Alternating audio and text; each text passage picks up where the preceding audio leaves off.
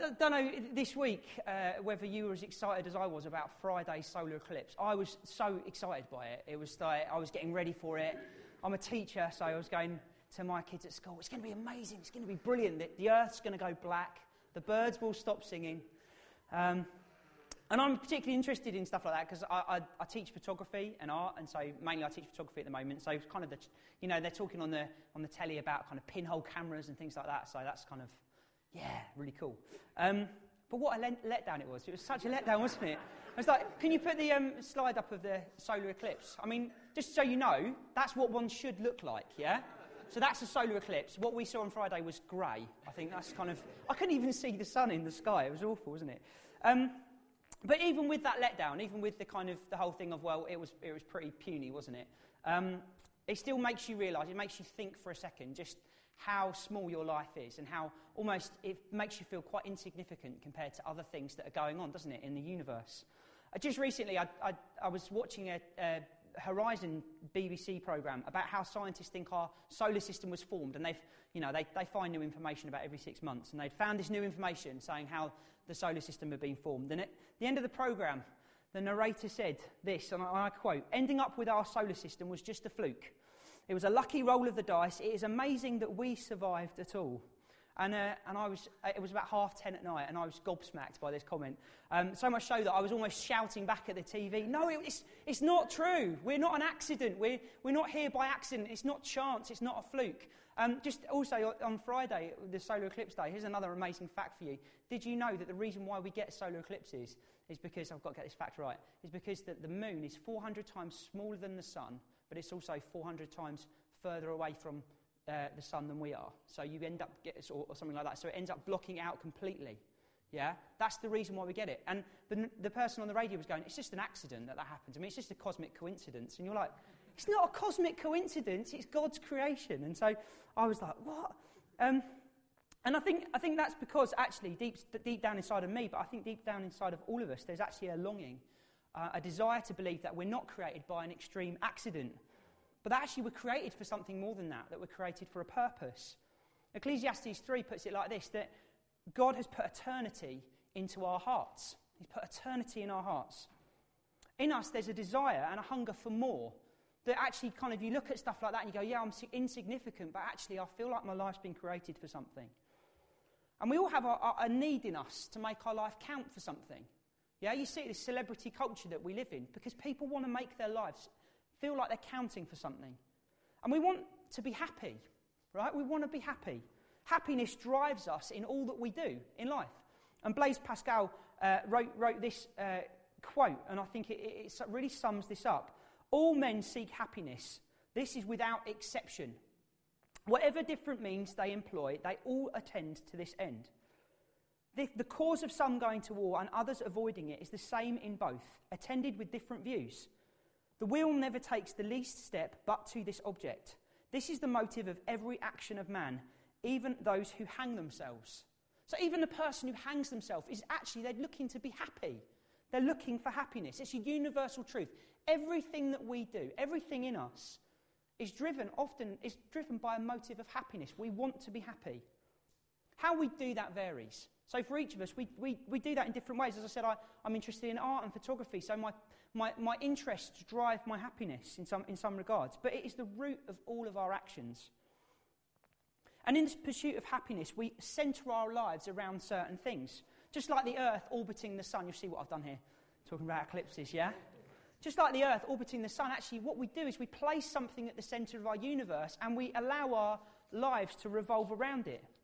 And so, for some, what we do is we put our work and our career at the center of our little universe and we revolve around that. Uh, it becomes the center. For others, it's a relationship and we look for that to make us happy. For some people, it's our children. We look to our children to make us happy. And so, what we do is we put them at the center of our universe. And then, when they grow up and leave home, actually, it starts to, you start to question your whole identity because you've made that thing your center. And still, for others, it might be a sport. Maybe it's a hobby that you do. Maybe it's a habit. And you make that central to your life, and your, everything else revolves around it. Whether you know it or not, it's happening. You're revolving around that one thing. And that is really what worship means. Worship means to put yourself uh, so that something else is your center. It means that you give yourself to something. You say, That's more important than me. I'm going to let my life revolve around that thing. I'm going to place it at the center of my life so that everything I do orbits around it. And the notion that our lives should revolve around something is actually something that God's put in us. God's, God's created us to feel like and to know that we've, we've got more than just, just we're more than an accident. God's put that in us. It says He's put eternity in our hearts, yeah?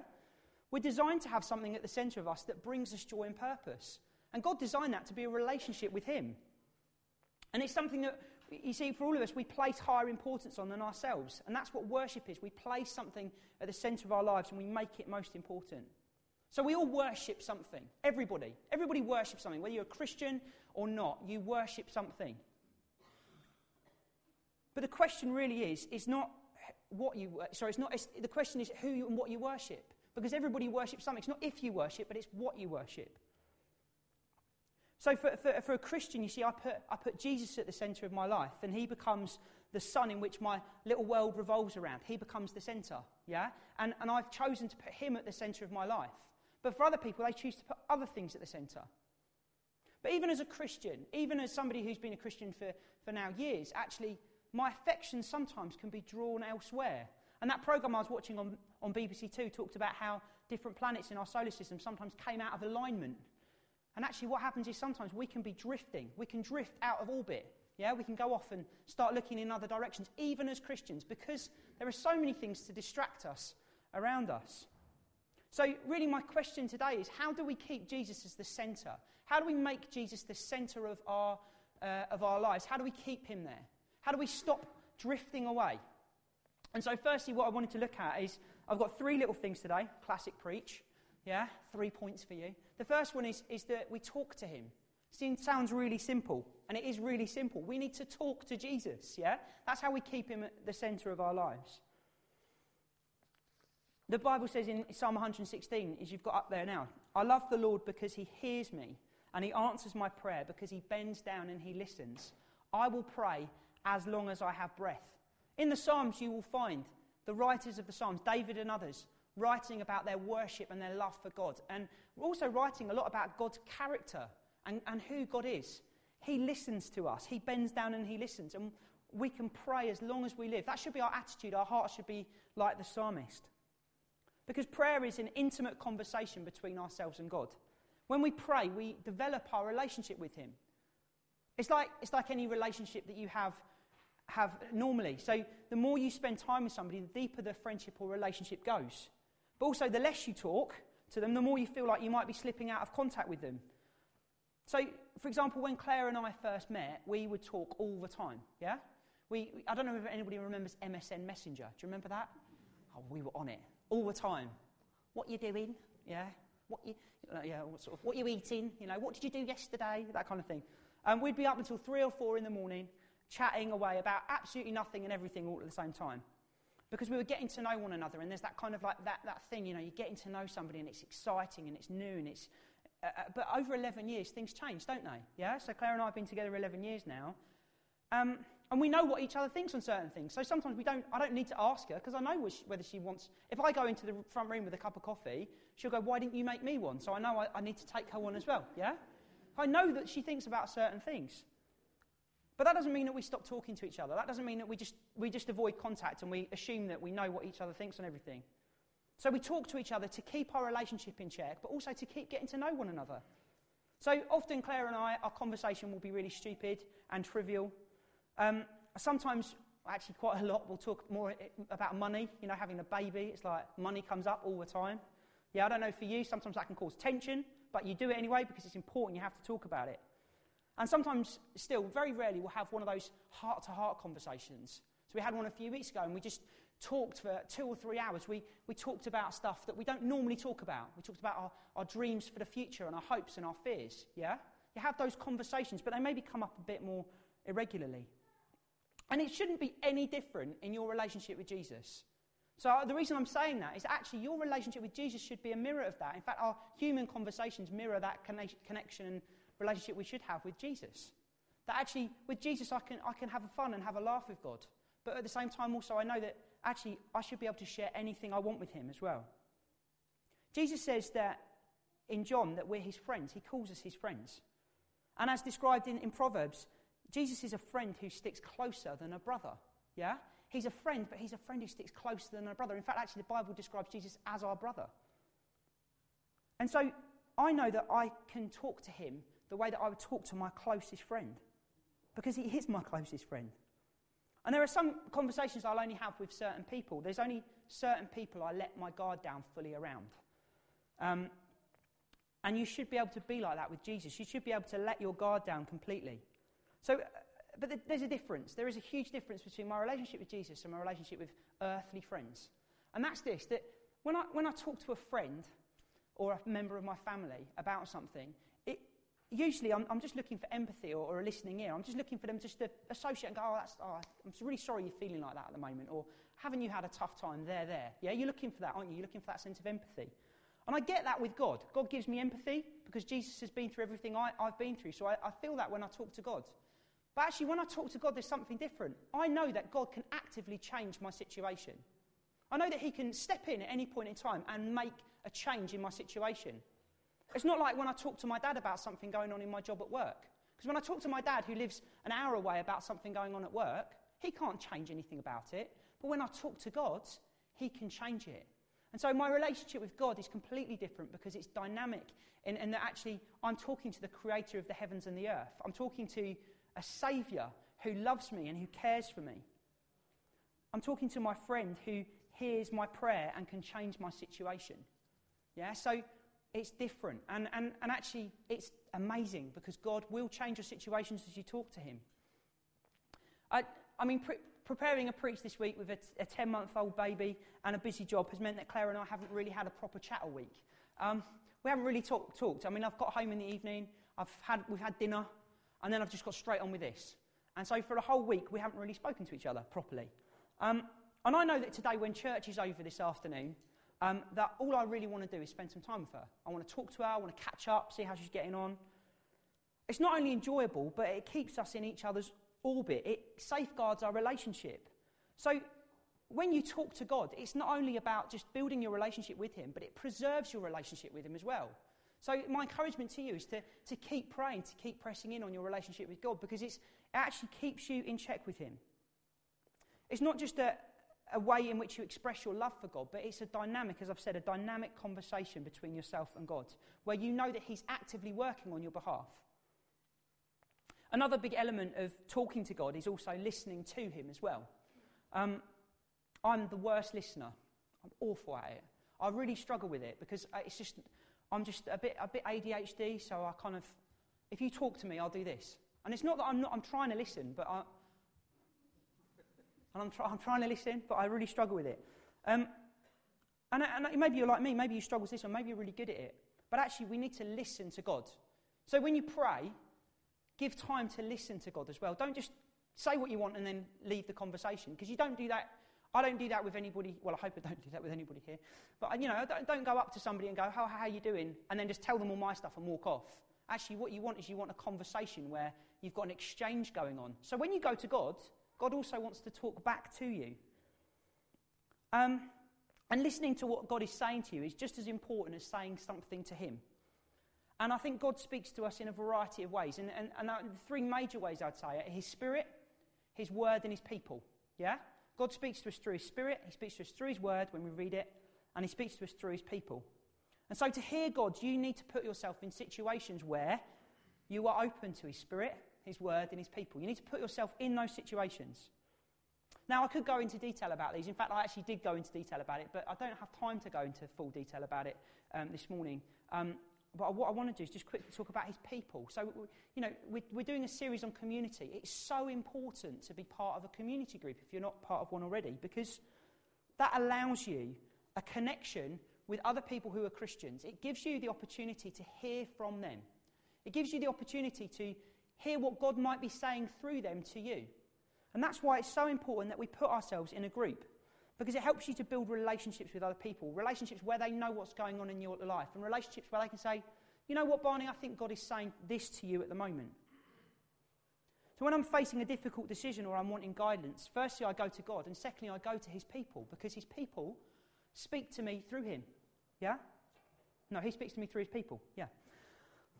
Proverbs 12:15 says this, "The way of the fool seems right to them, but the wise listen to advice." The way of the fool seems right to them, but the wise listen to advice. I mean, I know lots of children at school who need to hear this verse. Yeah? do what they want all the time. They don't listen. You tell them that's a stupid thing to do, but they do it anyway. That's foolishness. Yeah? The wise listen to advice. If we're wise, what we do is we put ourselves in situations where we'll take advice from other people and we'll actually listen to it and we'll act upon it.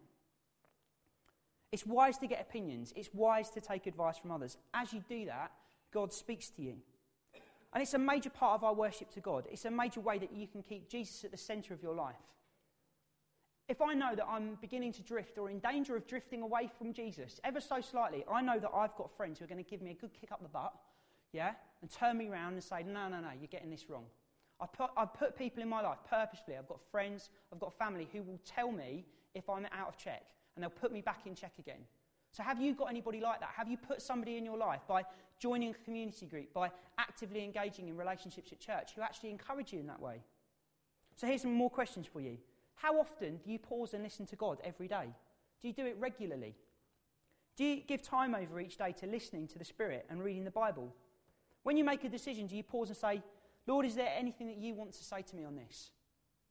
Are you quick to receive direction and encouragement from others, or do you really avoid getting to know other people? Are you one of those people who kind of just runs out at the end of the meeting every week and you avoid getting to know other Christians? Because if you are, what you're doing is you're, putting your, you're actually putting your, your, your relationship with Jesus in jeopardy as you do that, because actually God speaks to us through his people. So, secondly, how else do we keep Jesus at the centre? Well, we stick to him we stick to him. In John 15, 4, Jesus says, Remain in me, and I, as I also remain in you. So, as Jesus remains in us, he calls us to remain in him. And, and that's an exhortation to us to stick to him. Um, I don't.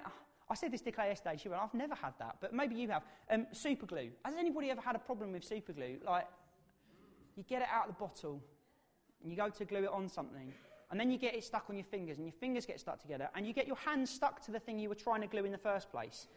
And then you've got that stuck to your hand on one hand, and you're trying to get the lid back on the super glue, but as you do that, you squeeze more out, and you're just getting yourself into more of a mess. And you end up stuck kind of together in this horrible mess, and then about three days later, after you, you, you're starting to crumble off your hands again, yeah? Anybody had that? Is it just me? Good, thank you. It's not just me. Thank you. So, I mean, like, look, you know, it's, it's. Uh, it's called super glue for a reason. It's really sticky. Yeah? It's like kind of clue is in the title. It's really, really sticky. And we need to be even more sticky than that with Jesus. We need to stick to him. Yeah? We need to be, we need to be impossible to get rid of from Jesus. We need to stick to him. And, and actually, that, that, that's, you know, part of that is there's a spiritual thing that you, you, you are stuck to Jesus. Yeah? Because he saved you out of darkness and he's brought you into light. You're a part of his family. You can't ever go out of that. But there's, there's a, also a thing in that that you need to keep sticking to him as well. Remain in me, yeah? So an older version says, abide in me. We need to keep doing that. We need to keep ourselves stuck to Jesus. What am I getting at? What I'm saying is that no matter what is going on in your life, that you keep yourself firmly rooted in Jesus. That he's the first point of contact for you. That you're not easily torn away from him. I think when I'm in difficult situations, it's actually easy to stick to Jesus. When I'm finding life difficult, it's really easy to go to Jesus. I know, oh gosh, I'm having a really tough time. I'll go to Jesus. Things aren't going right at the moment. I'm ill. I'll go to Jesus. I've got no money. I'll go to Jesus. It's, it's kind of like, you know, if life's difficult, it almost seems easier to go to Him. But what about, what about when we're winning? What about when we've just got that promotion and things are going our way, yeah? And, and life is great and you've just got that new car and that new house and you think a little bit like maybe I'm a bit invincible. I think sometimes it's then that we might struggle a little bit. And I think actually that's shown through stories in the Bible. You read about King David in the Old Testament. And King David, um, he's described as a man who's after God's own heart. And what happens is, is he's king on the throne in Jerusalem. And during his reign, he makes a huge mistake by committing adultery with another man's wife. He sees her and he wants her, and he knows he can get her because he's powerful enough. He ends, up, he ends up getting himself into so much trouble, he ends up having her husband killed so that he can hide and cover up his sin that he's committed. And this doesn't happen when he's not in relationship with God. This doesn't happen uh, this doesn't happen when he's at his lowest ebb. This doesn't happen when everything's falling down around him. This happens when he's on the throne. This happens when he's actually ruling and he's in power. This happens when he's at the height of his powers. Because actually, what he's done is he started just to drift. He started to take his eye off of God. And he started to focus on the things around him rather than on Jesus. And, you know, Paul says in the New Testament, keep your eyes on what is unseen rather than what is seen. And actually, there's that thing that we need to keep our eyes fixed on Jesus so that we don't get ourselves in situations where we take our eye off of him. You see, it was after the victories were won and David was on the throne, that's when he came unstuck. That's when he began to spin out of God's orbit. And we need to, unlike David, keep remaining in Jesus. We need to keep remaining in him even when we're losing and when we're winning. And I think a big part of that is through being obedient to Jesus. We need to be obedient to what Jesus says. And the way that you become obedient to what Jesus says is know what he says. So you need to read his word. You need to know what Jesus says to you. So if you read the Gospels, you'll know what Jesus says. And one, one example is from John 15. Jesus says that we need to love one another. In fact, actually, that's the biggest thing that we can do love one another. As we care for one another and serve one another, we are practically demonstrating our obedience to Jesus. And that's a form of worship. Uh, a story about this. Several years ago, I, I went out to dinner. We went out to dinner with a large group of friends for a birthday. And we sat down to look at the menus, and people started to order. There's about 20 people around the table. No one but me had noticed two of our friends. I mean, this is unusual for me because I'm usually like that. I don't really know what's going on. But nobody but me had noticed two of our friends, and they just got married and they got two, two kids. No jobs. And they were looking at each other with that look, because I've had it before with Claire. You know, you go out for a meal with somebody and you go, yeah, let's go to that restaurant. And then you look at the menu and like, got money for that? They're looking at each other across the table going, that's what we're going to do. So I said to them, don't worry, I'll pay for you. Because what happened in me at that time was God said to me, you need to pay for them. And I, I kind of argued it out in my brain just for a second, like, oh, really? I have just, just got a new job, God. I haven't got any money myself yet. In that moment, actually, I needed to do it. God, it was like, actually, no, Jesus says, love one another. And also, Jesus says I need to be obedient to him. So I was obedient, and I said, look, I'll pay for it. And then God taught me a lesson. He really taught me a lesson. Can you guess what happened next? They chose to buy the best of everything off the menu fillet steaks, starters. I'm not joking, like, literally, like, every course, my eyes just dropped a little bit. You can see, like, it was, it was, it was horrific. Like, I, I think it took me like a month. I had to pay on my credit card, right? This is what it was like. I paid on my credit card for this thing. Because actually, what happened was is that actually God was teaching me something. He was teaching me something about grace and giving. He teaching me something about obedience as well. Actually, we need to be obedient to Him. And, and, and, and, and actually, in that, he, he taught me a big lesson about giving and generosity as well. And um, sometimes it costs us to be obedient. Sometimes it costs, I know that that's a really trivial thing. I mean, that's a meal, yeah? And it's funny.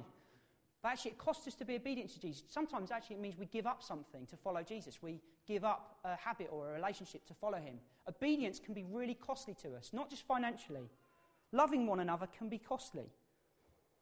So, how else can we be obedient? Well, two, two other things, and these really do relate to worship when we come together. The second one is that we can be baptized.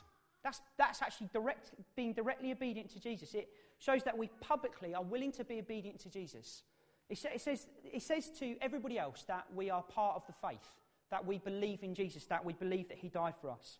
When you get baptized, you recognize that Jesus has died and risen to pay the penalty for your sin and has given you new life. And it's a declaration that you're living a new life in him. Yeah, we, we had baptisms recently. And through it, we're publicly declaring that he's our God we're actively expressing that obedience to Him.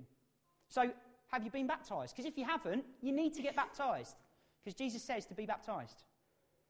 Thirdly, when, you come to, when we come together, eh, something that we do in, that's in direct obedience to Jesus is that we take communion. And taking communion is another way that we show that we're part of God's family, that we show that we're in the faith, and that it reminds us of his sacrifice for us. It reminds us, it, you know, Jesus says to do it in remembrance of him. So when we, we take communion, we're actually remembering what Jesus has done for us. And again, that's another way that we show obedience to Jesus. There are lots more ways that we can show obedience to Jesus, but I would say that those three today for you. You know, so next time you come to communion, you're obeying Jesus' word. Thirdly, how do we worship God? How do we keep Him the center of our lives? Well, we sing to Him. Yeah, we sing to Him. I love singing. Sing in a minute. Okay, Even, when, even every Sunday when we meet together, we usually give around half the meeting. I don't even notice this. We have about half the meeting of worship and half the talk and a little bit extra on top for kind of notices, so on and so forth. Why do we do that? Why do we sing on a Sunday? Why don't we just turn up, have a preach, go home? Because I think that's what some people would like, yeah? Why do, we, why do we sing? Well, singing is a heart response to what's going on in our heads. It's a heart response to the knowledge that we have. Just go to the charts and you'll find that most songs featured are on the theme of love, yeah? Even those hard, hardcore gangster rap songs are often just really bad love songs. I'm not going to do an example for you, but they are. They're bad love songs. They, they see love in the wrong way a lot of the time. They just sexualize it. But actually, they're love songs. Yeah? And when we sing to Jesus, we are emotionally responding to him. We are singing about our love for him. Singing unlocks emotion in us. And when we sing to Jesus, it's like an emotional response to the head knowledge we have about what he's done for us and how much he loves us. Now, you probably realise that as a worship leader, I don't mind singing. In fact, at school, one of my kids this week went, Sir, you're always singing. Why are you always singing? I just sing all the time, and it's quite irritating for people because I'll just sing halfway through a conversation. Um, I can't concentrate without music on. I need to have music on around me because that's just what my, the way that my brain's wired. But more than that, when I'm singing, I'm often singing because it forces an emotional connection with me. It forces me to respond emotionally with something. And I'll sing about anything.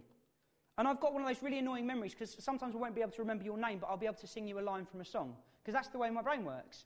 But uh, because it's actually just an emotional thing going on there as well. I don't know whether any of you have heard Edie, my daughter, in worship. I know you've heard her a few, few times now. She'll just, if, if there's music playing, she'll go, ah! That's singing to her at the moment, yeah?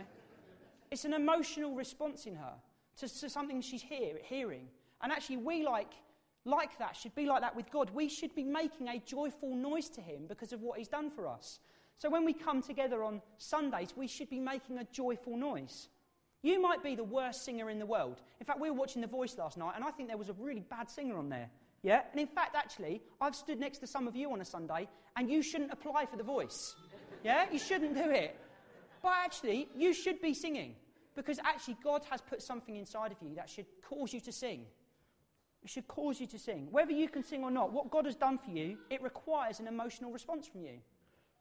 When we come together, we stand here together, we, sing, we should be singing about God's love and grace for us. It should stir emotion in us. When we see words, I stand amazed in the presence of Jesus the Nazarene. I stand amazed in the presence of Jesus the Nazarene. What's he done for us? He died for us. He's paid the penalty for our sin. We should be emotionally responding to that. It should make us want to sing. Psalm 96 that we've got up on the, on, on the screen. Oh, sing to the Lord a new song. Sing to the Lord, all the earth. Sing to the Lord, bless his name, tell of his salvation from day to day. When we meet together, singing is an essential part of our worship because it stirs our affections for Jesus. It realigns us back on him as our centre. Now, I haven't been to a football match with you or a party, but I'm willing to bet that you would be willing to sing out at the top of your lungs. And I bet some of you sing more fervently and loudly in your cars when Lionel Richie's on, yeah, than here on a Sunday. Because there's no embarrassment or shame about it, apart from when you stop at the lights and you're like, dancing on the ceiling, yeah, you know, and, and somebody looks over at you and you're like, um, now, like on a Sunday, sometimes I look around and people are just like looking at the screen and, and not really, you know, can I encourage you to sing? Because God's put it in us to sing. And we shouldn't be embarrassed about what other people think. In fact, actually, do you know what? That actually God loves it when we sing to Him. Whether or not you can sing or not isn't the point. Have a go, make a noise. It doesn't matter if we sound like a cacophony of cats, yeah? But actually, it's about us responding to God emotionally. It's about saying, God, we love you. We think you're amazing. Thank you for what you've done in our lives. Singing is biblical. When Jesus arrived in Jerusalem on a donkey, people began to worship. Hosanna in the highest. And the Pharisees said to Jesus to make them stop. And Jesus said, if they stop, the stones are going to cry out. Yeah? If we don't worship God, if everybody in the world stopped worshiping God, the world itself would start to have to worship God because God deserves a response. God demands a response from us, from creation, because of what He's done. When we sing, we connect emotionally with Him. And I know that for me, from time to time, I have to have a good long worship session because I need to connect emotionally with Jesus again. So I'll go off on my own and I'll just worship God. Because I know that actually, as I do that, I connect with Him. And when we come together on Sundays, it shouldn't be any different.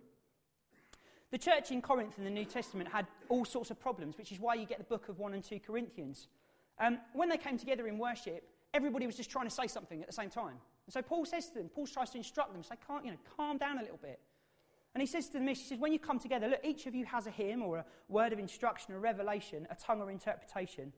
Everything must be done so that the church may be built up. To the Corinthians, he was trying to get them to calm down a little bit because they were overexcited. But can I say it to you to encourage you a bit? Yeah? To G you up a bit. When you come here on a Sunday, you need to know that God has given you something. God's given you, God might have given you a word, God might have given you a verse, God might have given you something to sing out over other people. God might have given you that, okay? And that's an, can I encourage you to do that? Maybe you think, you know, maybe you come and you feel God's given you a word, but you're really not sure because you've never done it before, and speaking out in front of a large group of people isn't your thing. That's why we have an anchor at the front. We have somebody anchoring the meeting. So, Malcolm this morning, go to Malcolm and say, Malcolm, I've got, I feel God saying this to me. Yeah, and, and, sometimes there should be a queue of people harassing Malcolm. Yeah, because God's given us something to say. And actually, sometimes as we do that, we're speaking to other people. You might bring something that is, it unlocks something for somebody. You know, I talked about earlier about how we hear God is through other people.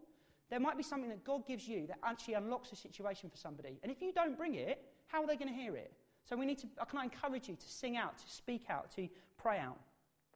Finally, I just one of my favourite verses in the Bible is Hebrews 12:1, and it says this: "Let us throw off everything that hinders us and the sin that so easily entangles, and let us run with perseverance the race marked out for us, fixing our eyes on Jesus, the pioneer and perfecter of faith." As we live and as we worship, that's our goal, that we fix our eyes on Jesus. He's the pioneer and perfecter. Yeah, and so as we come on Sundays, we fix our eyes on Jesus because of what he's done for us. So, in a minute, we're going to respond. We're going to sing together. We've got a good 20 minutes to worship together. And I'm hoping to hear your vocal talents. Yeah? I'm hoping to hear you sing out.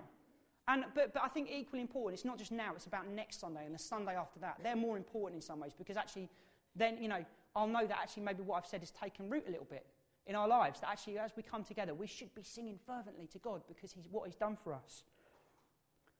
There's a couple of other things, though, before we get to that. Maybe through what I've said, God said, spoken to you. Perhaps maybe you feel like actually you've drifted from God. Maybe actually you've come this morning and you think, actually, my, my life's not going great at the moment, and maybe this isn't for me because, because I, my life's well out of orbit. You can come back to Jesus today. You can come back to Him and just say, God, I got it wrong. And you'll be right back there. Because that's what God does, you see. There's no, there, there's no barrier between us and God anymore. So as soon as you go, God, Jesus, I want to come back to you, you're back. Yeah? You're back. There's nothing stopping us from worshipping God. So you can come straight back to Jesus this morning. So if that's you, if you've been struggling with Jesus um, because you just drifted from him, you can come back to him this morning. Or maybe, as I, I spoke about baptism, you know that you haven't been baptized yet. Can I remind you that Jesus commanded us to be baptized? If you're a Christian, get baptized. It's important that you do it.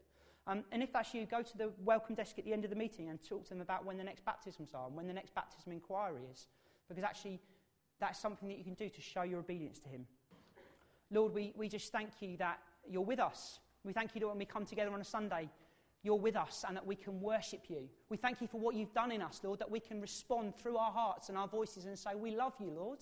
We love you. And Lord, I pray that you would come and be the center of our lives again this morning. Lord, I pray where there are people who have, you're, you're, you're not at the center of their lives at the moment. Lord, come and be their center again today.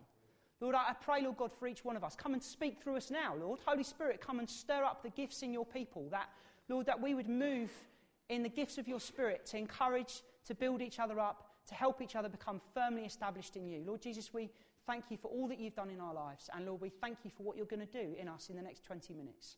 Amen.